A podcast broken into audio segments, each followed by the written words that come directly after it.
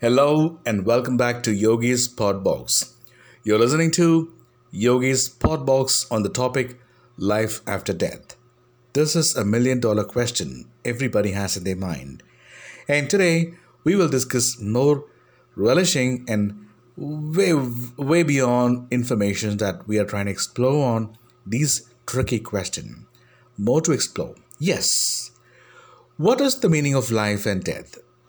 what is this difference between life and death? The meaning of that. At some stage in your life, you may indeed have you found yourself asking big questions about the meaning of life or the nature of death. On the other hand, well, perhaps you may not given or you may not be giving your serious thoughts or the questions that have an awful lot of thought in your mind. I remember somewhere I read beneath or uh, a, uh, a phrase like the distant sound of a thunder far away. We know it's for sure eventually coming, but we are rather more focused on the present and pay less attention. So our death. Death is far away, and we live every day approaching near to that. I think it's important to talk about death for in a casual way and explore what is lying beyond death and what is it to do with the present life so that we fine tune the best of our life we can live with our friends and families. Whatever stage of life people are, death is around in one way or the other. This is true. So, nothing to worry about that, nothing to have a deep thought about that or uh, have a fear on that just just just it's a sleeping process only thing is the sleep is long the death of a friend or a colleague or a relative raises issues on the mortality and prompt questions about the meaning of life with us every time we go and attend a funeral we come back with perplexed thoughts oh my god what happened to this person their entire life is gone where is this person going to? How am I going to see this person again? His thoughts, his voice, his, his behavior, his leftovers still keeps lingering. So, what happens after this? What happens afterwards? Where is this person gone? Everyone have more general questions. If anything happens after death, this is a huge subject, as I said. One intriguing perspective on the responsibility or the possibility of life after death, however, is based on a reflection on the life of a human nature. That should come, it's an end. The final irrevoc I mean the irrevocable I would say.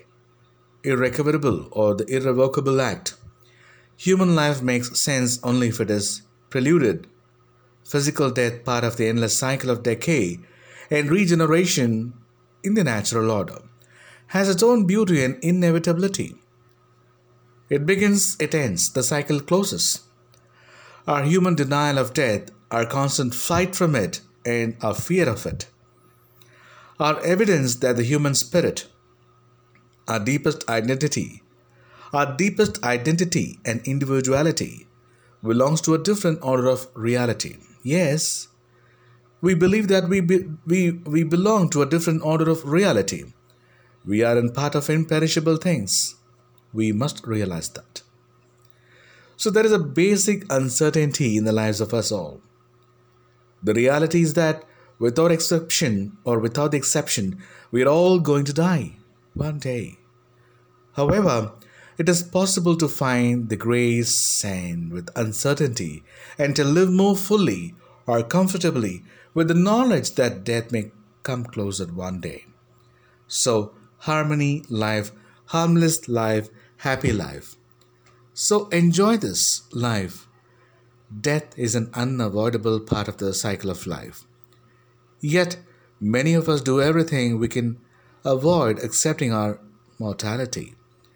But coming to terms with the inevitability of death, which can help teach us to live more fully more prospectively, more happily in the present day.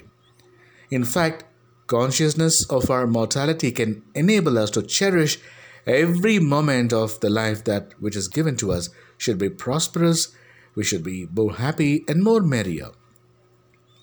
So that's about that thing which I was saying, the accepting reality. Coming to terms with our mortality is a challenge always. But accepting death can be hugely problematic because it, it's encumbered, it's embedded with fear. We have or we have to find our own way to process the reality of dying. What is this? But faith can help you, as that can be a practical approach in subsidizing your fear. For example, Accepting that life has a finite span focuses the attention, enabling us to take stock of our lives, accumulating wealth, being traveling around, enjoying the possibilities still which is lying in front of us. We may ask ourselves searching questions such as what impact do we want to make on the world? And what do we want our legacy to be? So, living the present life is a gift. The question that talking about after death is a puzzle.